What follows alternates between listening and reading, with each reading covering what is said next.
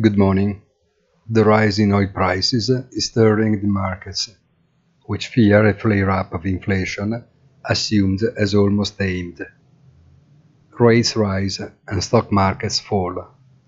In reality, the recovery of impoverished US strategic stocks during the stabilization phase of prices has contributed to the rise in black gold. But the Bank of Canada firm on rates but increasingly active eh, in halving eh, its portfolio, suggests that inflation that resumes eh, in an economic stalemate cannot be overlooked. Have a nice day and please visit our site easy-finance.it.